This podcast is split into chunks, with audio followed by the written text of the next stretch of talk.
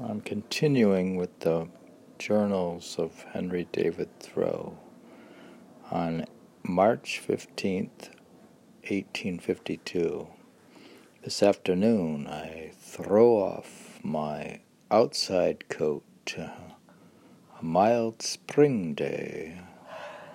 I must hie to the great meadows. The air is full of bluebirds, the ground almost entirely bare villagers are out in the sun, and every man is happy whose work takes him outdoors. I go by Sleepy Hollow toward the great fields.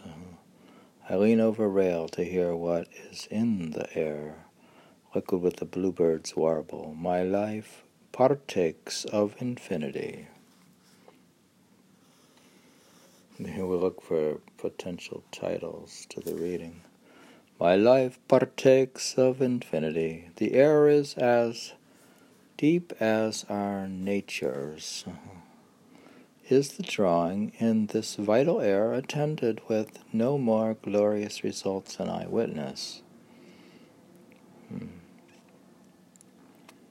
The air is a velvet cushion against which I press my ear. I go forth to make new demands on life. I wish to begin this summer well, to do something in it worthy of it and of me, to transcend my daily routine and that of my townsmen, and to have my immortality now. Is that another potential title? To have my immortality now that it be in the quality of my daily life to pay the greatest price, the greatest tax of any man in Concord, and to enjoy the most. Now he wants, he's either going to enjoy the most, or he's going to have mortality now, immortality now, or he's going to partake of infinity. I will give all I am for my nobility. I will pay all my days for my success. I pray that the life of this spring and summer may ever lie fair in my memory. May I dare as I have never done. This is like a spring reading, spring planning here we could plan for this to be our spring of 2020. Hmm. May I persevere as I have never done. May I purify myself anew as with fire and water. Soul and body, may my melody not be waiting, wanting for the season. May I gird myself to be a hunter of the beautiful, that naught escape me. May I attain to a youth never attained. Is he trying to get younger in his metabolic age? Uh-huh. I am eager to report the glory of the universe. May I be worthy to do it, to have got through with regarding human values so as not to be distracted from regarding divine values. It is reasonable that a man should be something worthier at the end of the year than he was at the beginning. Hmm. Very good. This is our theme for the spring. Huh? Yesterday's rain, in which I was glad to be drenched has advanced the spring, settled the ways, and the old footpath and the brook and the plank bridge behind the hill are suddenly uncovered, which have been buried so long as if we had returned to our earth after an absence and took pleasure in finding things so nearly in the state in which we left them. We go out without our coats, saunter along the street look at the aments, aments of the willow beginning to appear and the swelling buds of the maple and the elm. Do you think we should re- read this as our our theme for the spring and go to Concord on March 15th. So if we go on March 15th and we read this reading, and we go saunter along the streets of Concord and smell the buds of the maple and the elm, the great meadows are water instead of ice. I see the ice on the bottom in white sheets, and now one great cake arises. Amid the bushes behind Peter's, I see no ducks.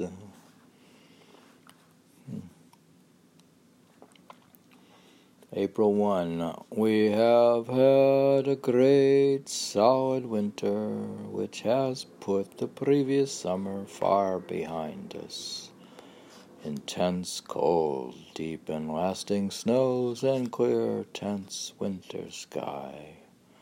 It is a good experience to have gone through with.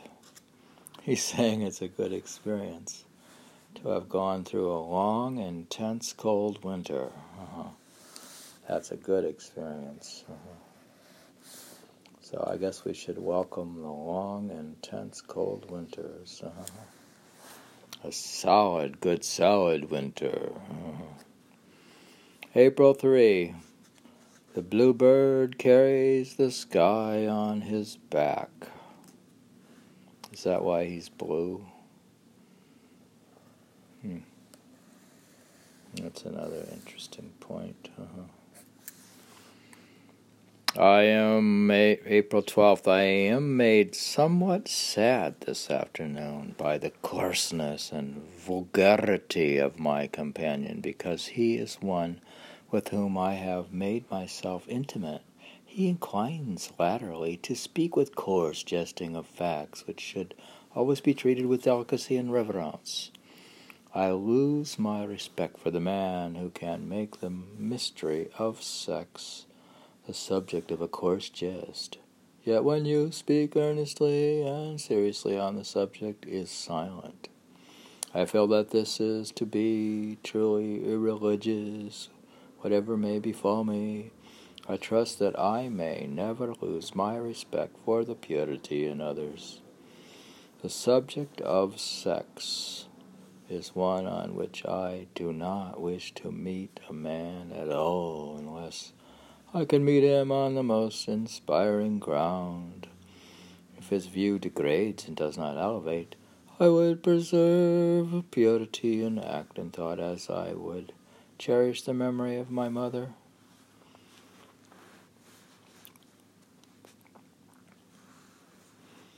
Yeah, sometimes when you go walking with a man, he wants to talk about sex with the ladies, and he doesn't want to talk about it. April 16th, as I turned round the corner of Hubbard's Grove, I saw a woodchuck. Do you think it, you could see woodchucks if you go to Ohio? You'll see them around. I saw a woodchuck, the first of the season, in the middle of the field, six or seven rods from the fence which bounds the wood and twenty rods distance I ran along the fence and cut him off. I rather overtook him, though he started at the same time. When I was only a rod and a half off, he stopped. And I did the same. Then he ran again, and I ran up within three feet of him. When he stopped again, the fence being between us, I squatted down and surveyed him at my leisure. His eyes were dull black and rather inobvious, with a faint chestnut iris with but little expression and, the, and that more of resignation than of anger. The general aspect was a coarse grayish brown, a sort of gristle, a lighter brown next the skin, then black and very dark brown, and tipped with whitish rather loosely the head between a squirrel and a bear flat on the top and dark brown and darker still or black on the tip of the nose, the whiskers black, two inches long.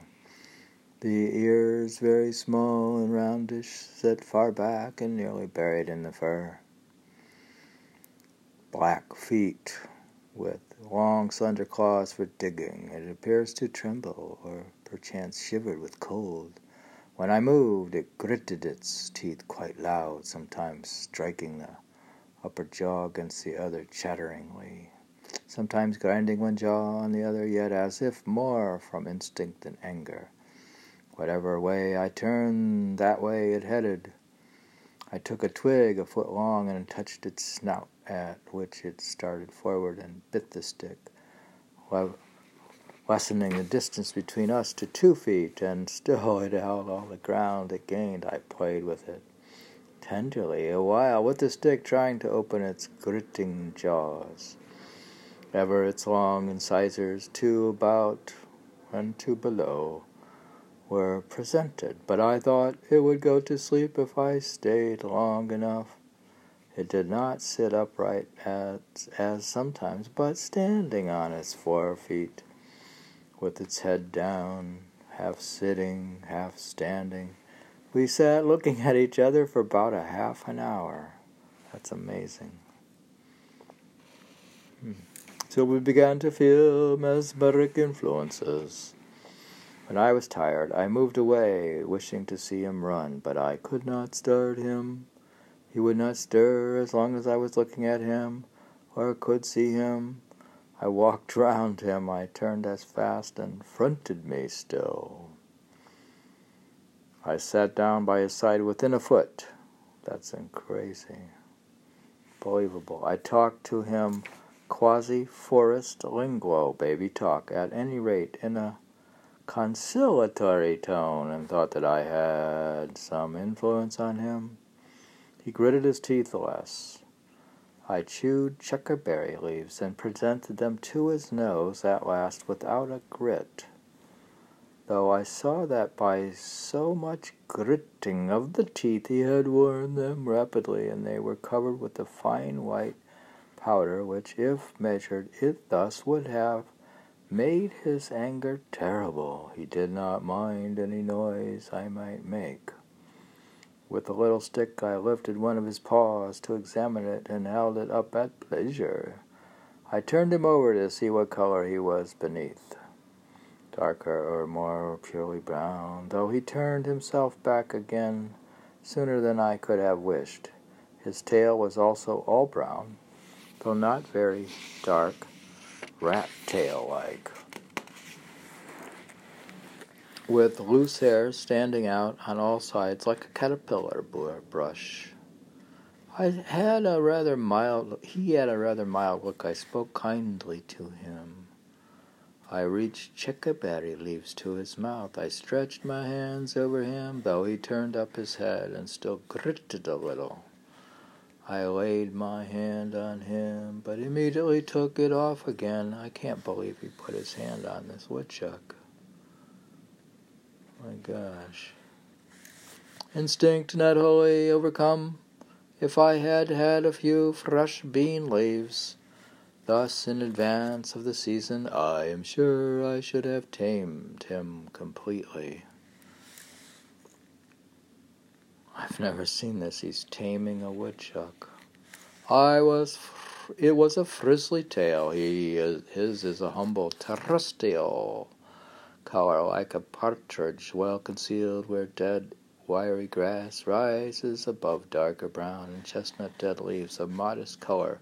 If I had had some food, I should have ended with stroking him at my leisure, could easily have wrapped him in my handkerchief. He was not fat nor particularly lean. He may not have been that fat because it's still only April, right? Because he had had a summer of eating. He was not fat, nor particularly lean. I finally had to leave him without seeing him move from the place. A large, clumsy, burrowing squirrel, an Arctomys bear mouse, A R C T O M Y S, bear mouse. I respect him as one of the natives. I don't know if that is his Latin name An A R C T O M Y S. He lies there by his color and habits so naturalized amid the dry leaves, the withered grass, and the bushes. A sad nap, too, he has enjoyed in his native fields the past winter. I think I might learn some wisdom of him.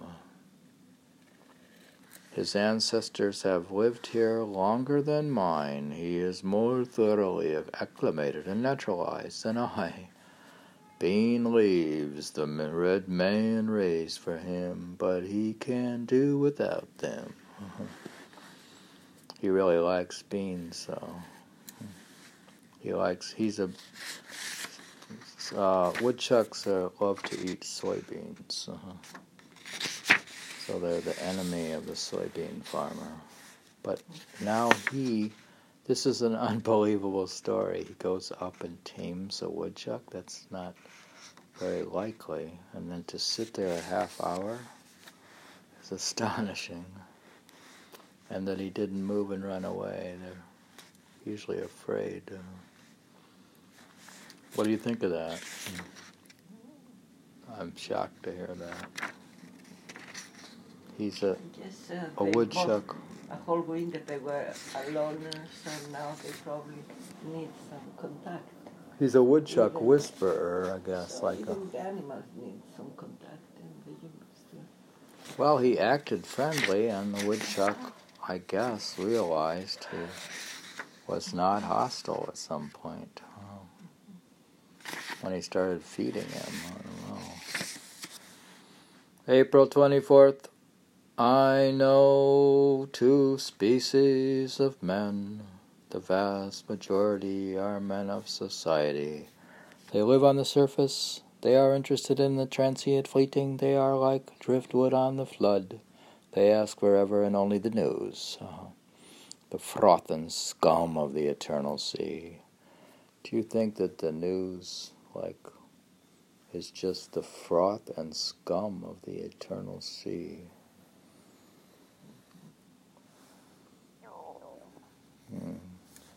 They use policy.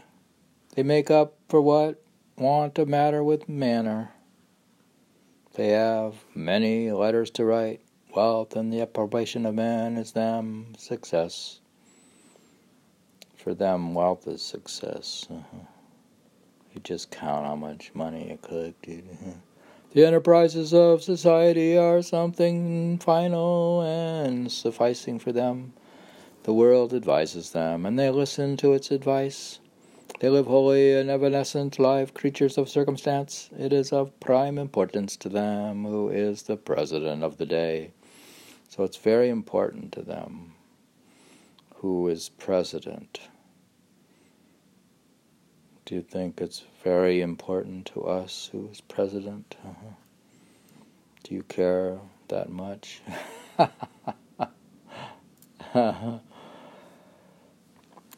Well, I'm going to watch each and every primary candidate down to the nitty gritty and read all his biography and everything he's ever said because the prime importance to them is the president of the day, or we're just not going to watch it.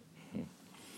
They have no knowledge of truth, but by an exceedingly dim and transient instinct which stereotypes the church and some other institutions. They dwell, they are ever right in my face, and eyes like gnats, they are like moths, so near the eyes that, looking beyond, they appear like blurs. They have their being between my eyes and the end of my nose. The terra firma of my existence lies far beyond, uh, behind them and their improvements. Uh, if they write, the best of them deal in elegant literature. Unquote. Society man has no prize to offer me that can tempt me, not one. That which interests a town or city or any large number of men is always something trivial as politics. It is impossible for me to be interested in what interests men generally. Their pursuits and interests seem to me frivolous.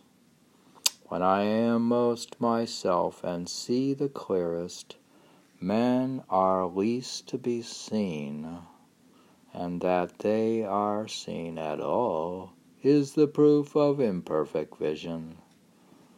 Do you think if you think about other men that it's proof of imperfect vision?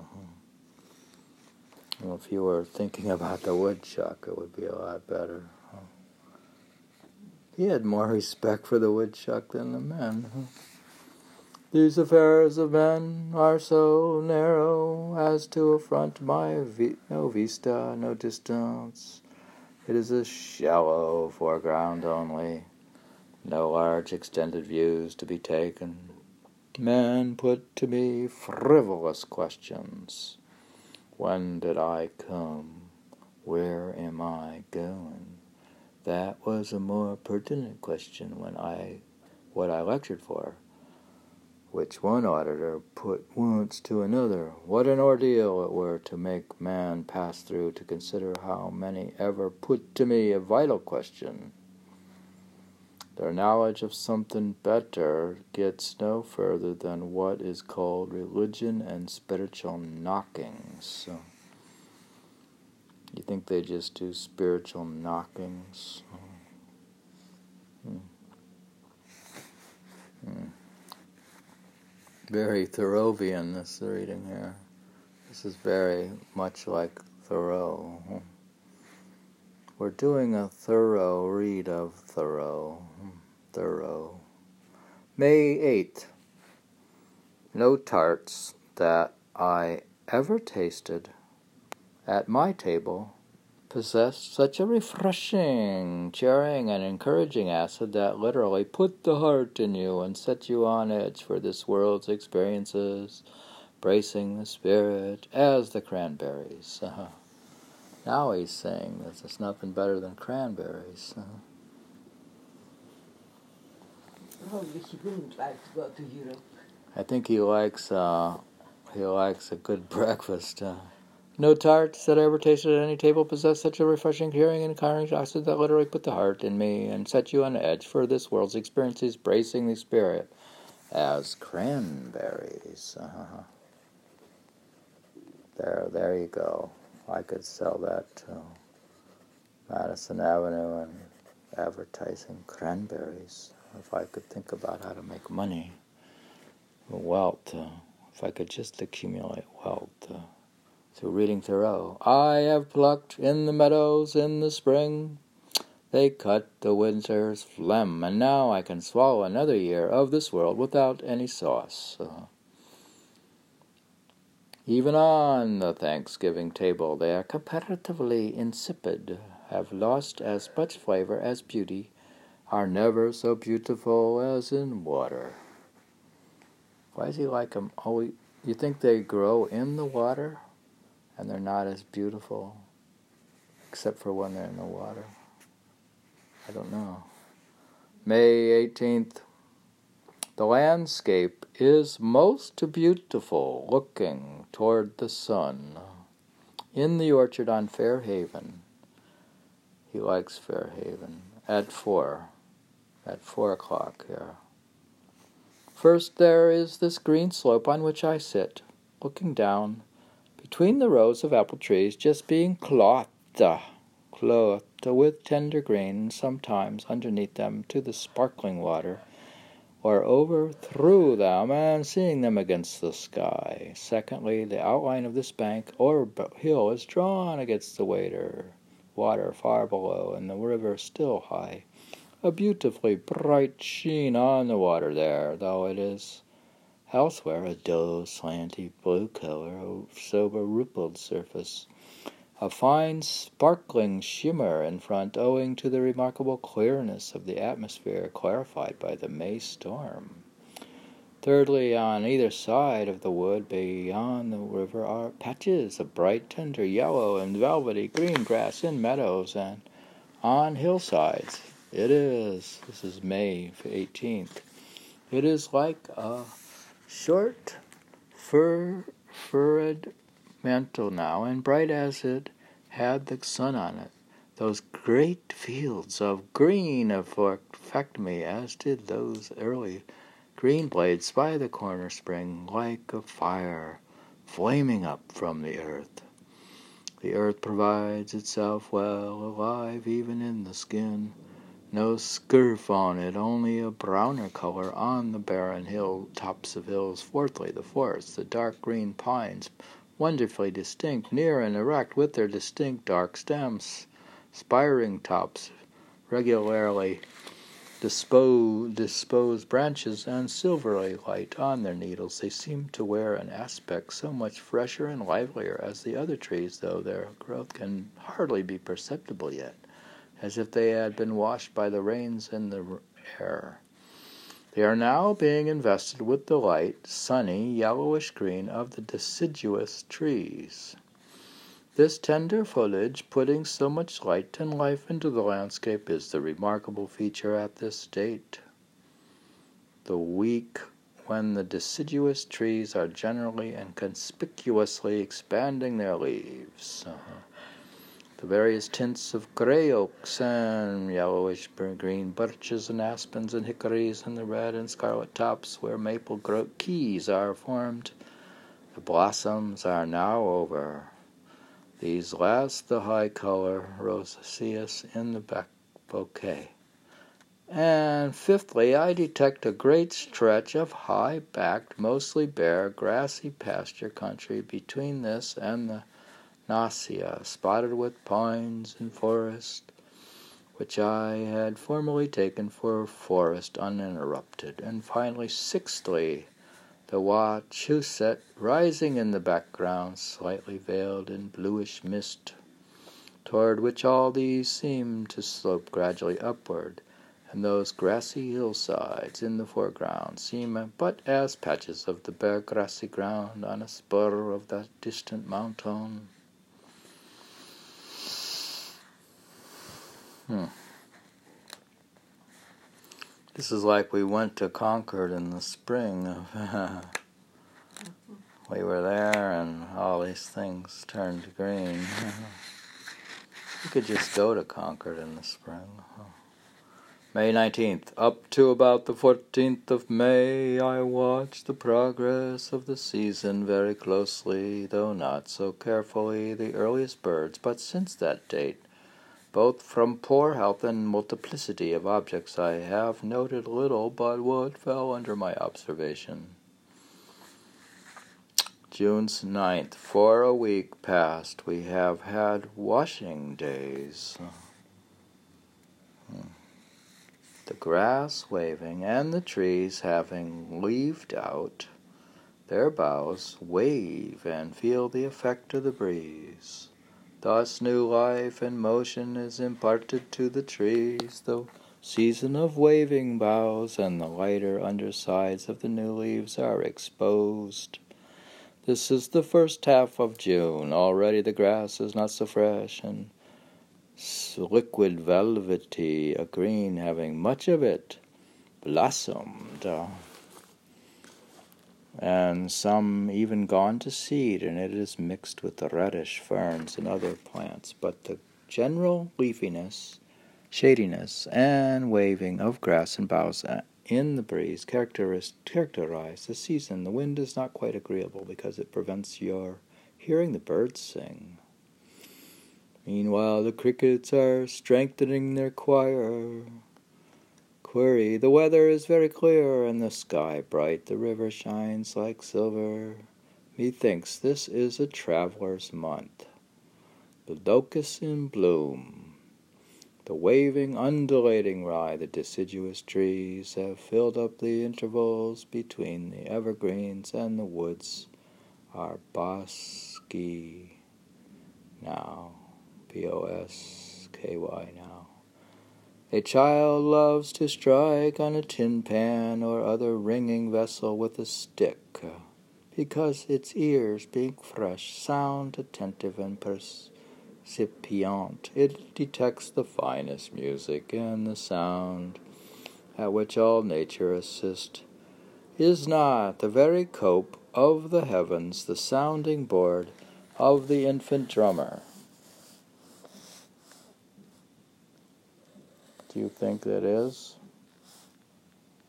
A child drumming is is it not the very cope of the heavens, the sounding board of the infant drummer. So clear and unprejudiced ears hear the sweetest and most soul stirring melody and tinkling cowbells and the like.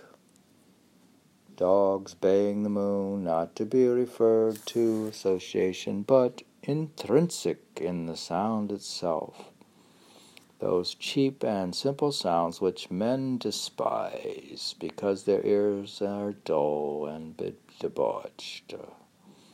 Ah, that I were so much a child that I could unfailingly draw music from a quart pot. Its little ears tinkle with the melody. To it there is music in sound alone. Do you think there's music in just the clanking of a pot? So I could clank some pots in the kitchen and it'll be musical. A child loves to strike on a tin pan. That's what we read. June 11th. As I climbed the cliffs, when I jarred the foliage, foliage, I perceived an exquisite perfume, which I could not trace to its source. Ah, those fugacious, universal fragrances of the meadows and woods, odors rightly mingled. June 12th, the Cracha croches, Critcha croches are going to seed. C R I T C H I C R O T C H E S S. June 15th. I hear the scream of a great hawk, sailing with a ragged wing against the high woodside, apparently to scare his prey and so detect it shrill, harsh, fitted to excitement, terror, and sparrows, and to issue from his split and curved bill. I see his open bill the while against the sky, spit with force from his mouth, with an undulating quiver, imparted to it from his wings or motion as he flies. A hawk's ragged wing will grow whole again, but so will not a poet's. Will not a poet's. So if his wing is ragged, it will grow whole again, but so will a poet's. Hmm. Do you know that a hawk will make noise to scare its prey? That's what he said here. I thought usually they're quiet. But here he's saying he's screeching to scare up some prey. June 19th, it requires considerable skill in crossing the country to avoid the houses and to cultivated parts, somewhat of the engineer's or gunner's skill. So to pass a house, if you must go near it through high grass past the enemy's lines where houses are thick and as to make a hill or wood screen you, to shut every window with an apple tree, for the, that route, which most avoids the houses, is not only the one in which you will be least molested, but it is by far the most agreeable. He's still avoiding people. hmm.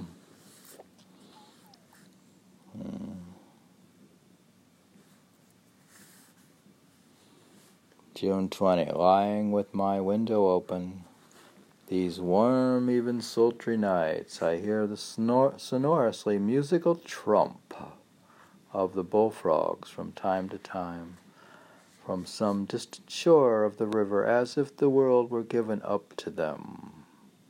By those villagers who live on the street, they are never seen and rarely heard by day, but in the quiet, sultry nights, their notes ring from one end of the town to another. It is as if you had waked up in the infernal regions. Uh-huh. They're talking about the bullfrogs. Uh-huh. Hmm. I do not know for a time in what world I am.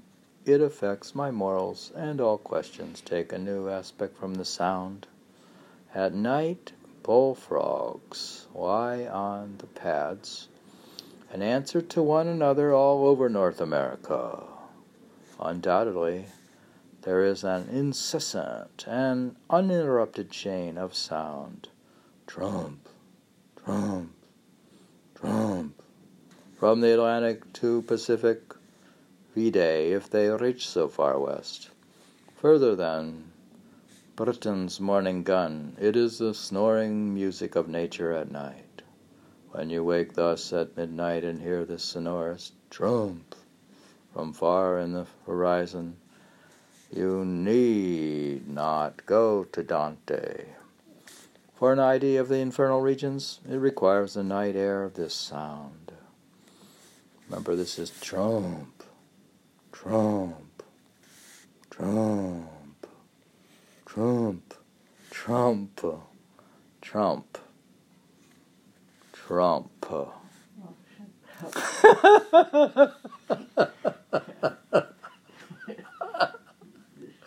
Why don't we just say Trump?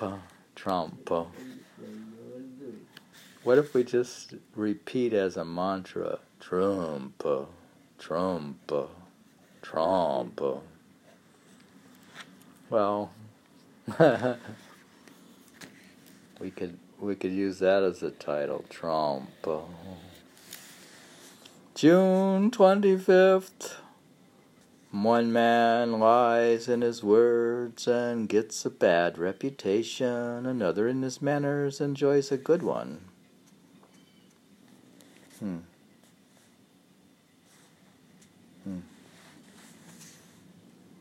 8:30 p.m. to Conantum. Ha- moon half full, fields dusty, the evening star and one of the bright one near the moon. It is a cool but pretty still night. Methinks I am less thoughtful than I was last year at this time.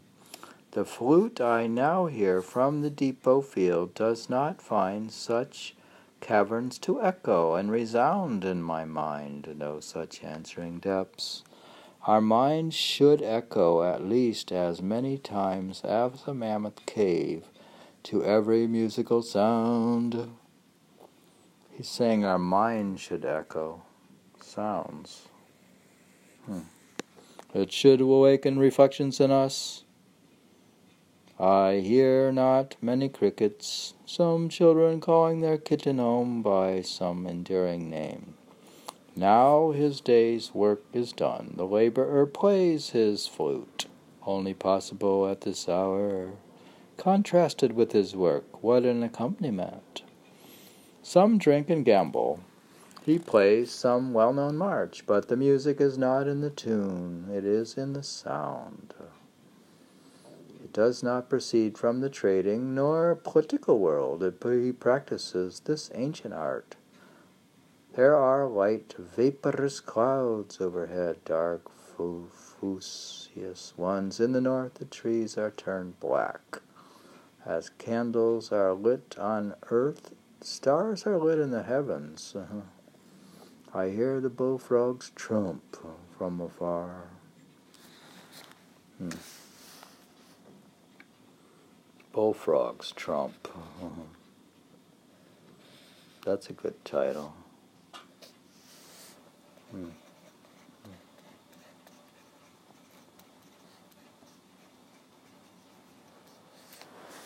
Now I turn down the corner road at this quiet hour. The evening wind is heard to moan in the hollows of your face, mysterious, spirit like, conversing with you. It can be heard now only. The whippoorwill sings. I hear a laborer going home coarsely, singing to himself though he has scarcely had a thought all day, killing weeds. At this hour he sings and talks to himself. His humble and earthly contentment gets expression. It is a kindred in its origins with the notes or music of many creatures, and more fit and natural expression of his mood, this, this humming, this conversation is wont to be. The fireflies appear to be flying, though they may be stationary on the grass stems, for the perch and the nearness of the ground are obscured by the darkness, and now you see one here and then another there, as if it were one in motion. Their light is singularly bright and glowing to proceed from the living creature. Nature loves variety in all things, and so she adds glowworms to fireflies, though I have not noticed any this year. The great story of the night is the moon's adventures with the clouds. What innumerable encounters she has had with them. When I enter on the moonlit castaway, where the light is reflected from the glistening aldrich leaves and the bright dark liquid shade beneath strictly bounds the firm damp roads and narrows it. It seems like autumn. The rows of willows completely fence the way and appear to converge in perspective. As I had not noticed by day, the bullfrogs are of various tones. Some horse in a distant pasture whinnies, dark dogs bark. There is that dull, dumping sound of frogs, as if a bubble containing the lifeless, sultry air of day burst on the surface, a belching sound. When two or more bullfrogs trump together. They're trumping again. When two or more bullfrogs trump together, it is a ten pound, ten note. In Connaught's meadow, I hear the gurgling of unwearied water and the trill of a toad go through the cool, primordial, liquid air that has settled there. As I sit on the great doorstep, the loose clapboards on the old house rattle in the wind weirdly. I seem to hear some wild mouse running about on the floor, and sometimes a loud crack from some weary timber trying to change its position.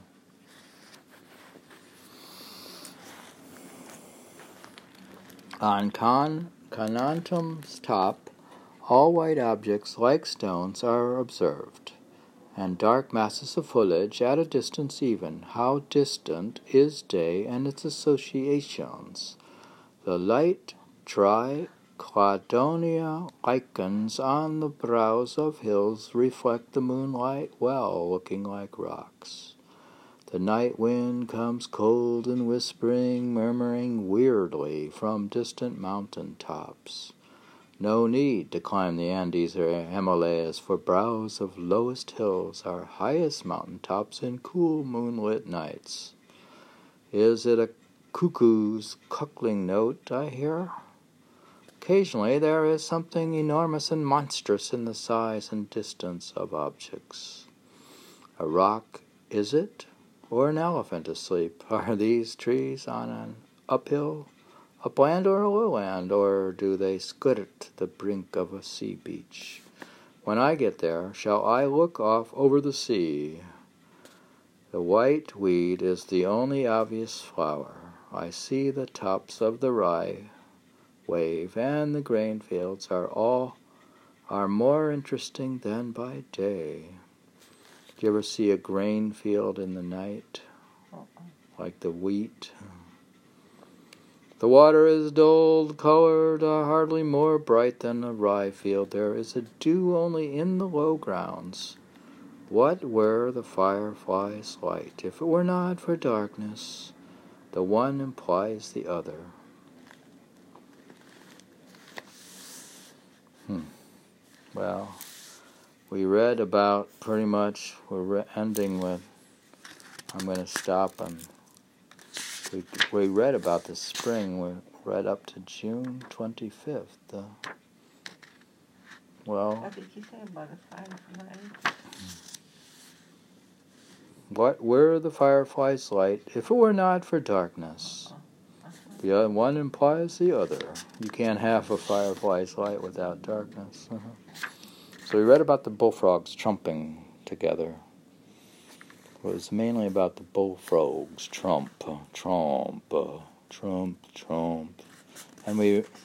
So we read about politics with the bullfrogs, and then we uh, read about the child who was drumming, making music with his tin pot, and his how he liked cranberries for breakfast.